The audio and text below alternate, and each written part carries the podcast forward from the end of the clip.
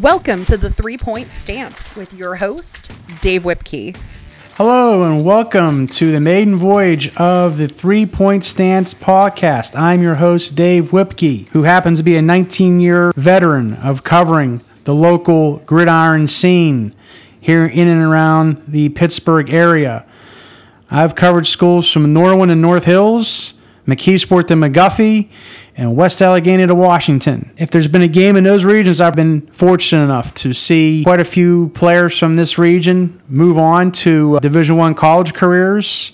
And even a few more uh, have reached the, the pinnacle of the National Football League. It's a rich history here in the WPIAL, and I have been uh, blessed to be a small part of it. But this is my first go of uh, doing a podcast. So uh, this is going to be a fun journey for myself and for whoever will be uh, taking the time to listen to this. So uh, again, thank you so much for uh, deciding to come along for this ride. Some of the programs I uh, will be keeping an eye on will be uh, located in and around the South Hills of Pittsburgh, other areas as well. Programs such as Canon McMillan, Peters Township, Wash High in Washington, McGuffey, Trinity, Fort Cherry, even uh, programs such as Belle Vernon, Gateway, and Penn Hills.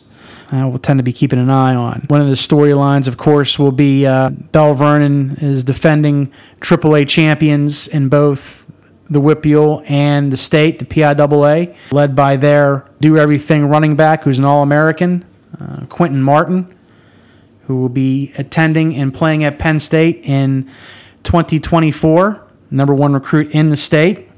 Also, keep an eye out for Aliquippa, who's in Quad A, even though their enrollment says they're more like Single A. uh, don't ask me how that works. I don't want to get involved in that here.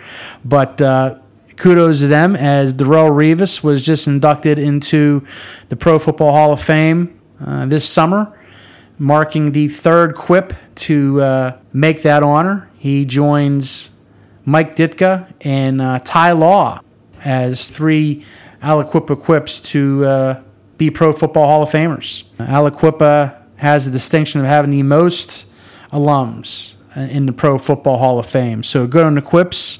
A little sidebar with them. The Kraft Heinz Company uh, recently announced that they are donating $1.3 million to the naming of the Aliquippa Stadium, which was also known as Aschman Stadium, will now be known as Heinz Field. So Heinz Field still lives in Western Pennsylvania.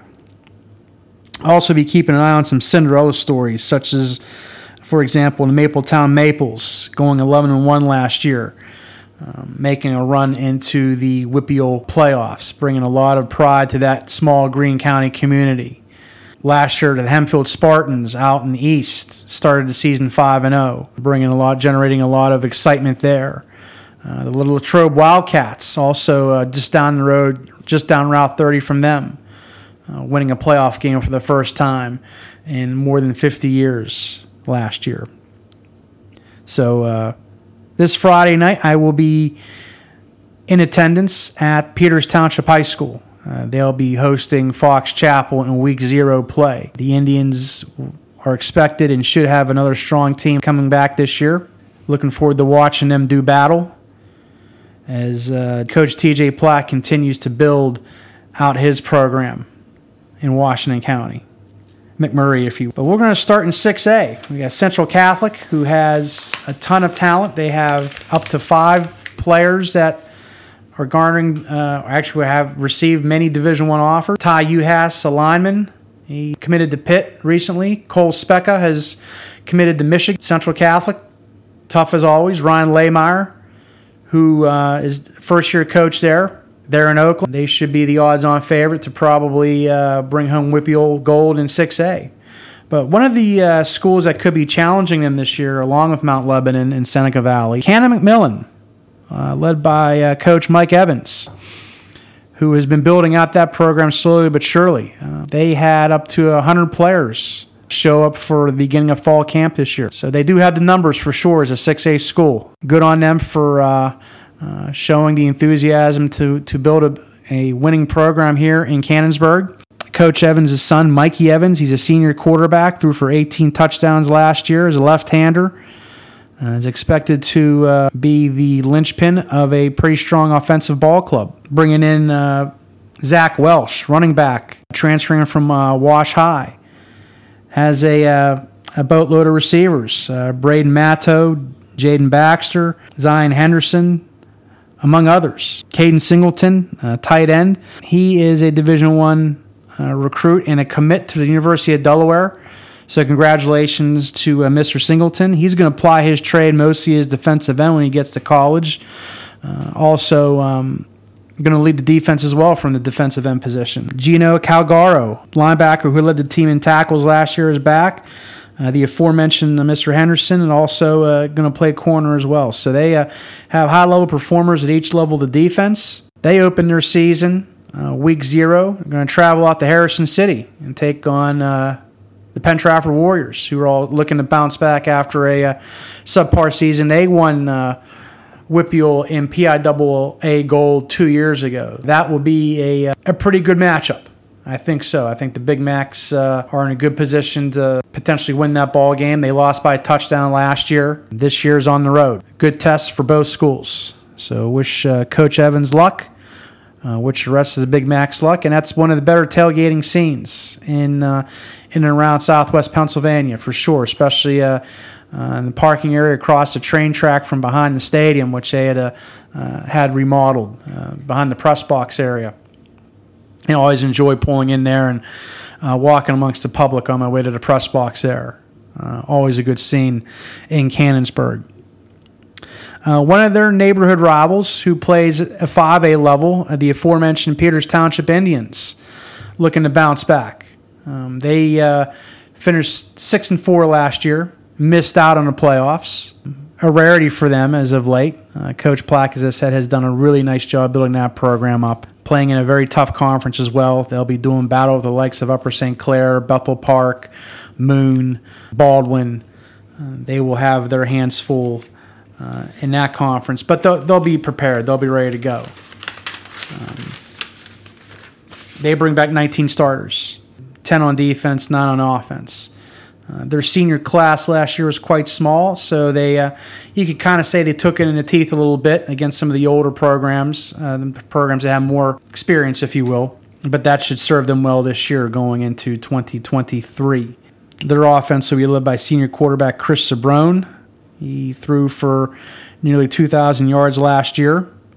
Be thrown to the likes of wide receiver Carter Shanafelt and Ethan Wortman. Uh, senior Nick Curry at running back uh, will be their uh, bell cow in the backfield. And her defense, um, again, as I said, had 10 starters back. Uh, Mickey Vaccarello, Mickey Vaccarello, I should say, will be the uh, leader there. He also has several Division One offers and is a really, really, really good athlete. Had a chance to see him play in the Peters Township uh, boys basketball run to the WPIAL finals last year. Very instrumental coming off the bench, uh, do it all guy. As the Indians eventually reached the, the Petersen Event Center before they fell to Penn Hills in the finals last year. But I, I fully expect uh, Coach Plack and the Indians to rebound, contend for the conference crown, and make a deep run in 5A in the playoffs this year. Uh, another local school that uh, kind of fell short of expectations. Uh, Coach Mike Bosnic's Washington High Prexies. Usually you can count on them to uh, win the Class AA Century Conference. That did not happen last year. They finished 500 overall. Uh, had a blowout loss to Sto-Rox, lost to Keystone Oaks, uh, and they lost at home to McGuffey by 20 points to close out the season. Uh, they did win a playoff game last year. They avenged their earlier season loss to Serra Catholic. Were able to beat them before they eventually lost in the next round of the playoffs. The Prexies will be led by the trio of Reuben Gordon, Eddie Lewis, and Xavier Willis expected to be the leaders on that team this upcoming fall. So they should be very typical Washington Prexy team, very athletic, very fast uh, on offense. Defense will need to be a little bit more disciplined and tackle better. They didn't do that very well last year. Uh, Coach Bosnic had said in the preseason that was one of the things they worked on in preseason camp. It was being more disciplined, being more sound fundamentally in tackling and just enjoying the game more. Uh, it seemed like last year, a few times I did see the Prexies especially down the stretch last year. Uh, it, it was a labor, it was a chore for them. That should not be. That's one of the more uh, storied programs in the area, and it was very odd to see the Prexies not make the deep run in the playoffs that they typically do. Uh, I would expect uh, Coach Bosnic's Prexies to uh, uh atone for that in um, 2023. Um, one of their rivals, the McGuffey Highlanders, the aforementioned McGuffey Highlanders, led by Coach Ed Dalton he of the flexbone triple option offense, an offense that you typically do not see very often anymore at the high school or college level. Uh, you may see it at the service academies, Air Force, Army, Navy. Uh, if you want to harken back to when Nebraska and Oklahoma were doing battle in the Big Eight uh, with Colorado when the option was king, even Notre Dame when Lou Holtz was there, Tony Rice at quarterback. The McGuffey likes to, to punch you in the face especially on offense. Uh, they're not interested in spreading you out and uh, throwing the ball around 30 to 40 times. They're going to run the fullback. They're going to run some misdirection. Uh, they're going to run some quarterback keep. They're going to try to, um, again, try to uh, trick you, but at the same time, they're going to really try to out physical you. And that's what McGuffey's brand is. And uh, Coach Dalton and the Highlanders have done a good job. If they've gone to the playoffs four straight years, uh, I've had 12 consecutive winning seasons. He's he's built a winner there, no question about it. Uh, they have some uh, pieces to to definitely um, replace. Dylan Drobage, the fullback, should be one of the ones they should build around. Connor Crow, a quarterback, running the option. And they have eight starters coming back on defense. Also, note they have 33 upperclassmen, juniors and seniors total. And again, if you play for a double A school and you have that many upperclassmen, you should be very successful. And again, I, I expect McGuffey to really, uh, again, challenge for the Century Conference title. They'll be doing battle with Wash High and Sto-Rox, Keystone Oaks, and the like. It should be an exciting fall in Taylorstown. Ed Dalton's previous stop, the Trinity Hillers, are looking to improve upon their four and six season last year. They have 22 seniors coming back. That's always a good thing. Is they're going to be uh, in Quad A in the Big Eight Conference, dealing with the likes of Thomas Jefferson, Laurel Highlands, McKeesport. Perhaps they can sneak in and get one of those playoff spots. Andrew Durg, they're all everything on offense. Uh, receiver, running back, may put him at the Wildcat quarterback position. Average eight yards a touch last year. Always good to have a player like that back, especially you have a Braden Helmkamp, left tackle, six foot five, 274 pounds. Has also several Division One offers as well. So expect the, the Hillers to improve upon their four and six season last year. Maybe can flip that to six and four and get back in the playoff land, Hiller land. That would be a good thing. And finally, another one of the squads I'm, I'm keeping my eye on locally, the Fort Cherry Rangers.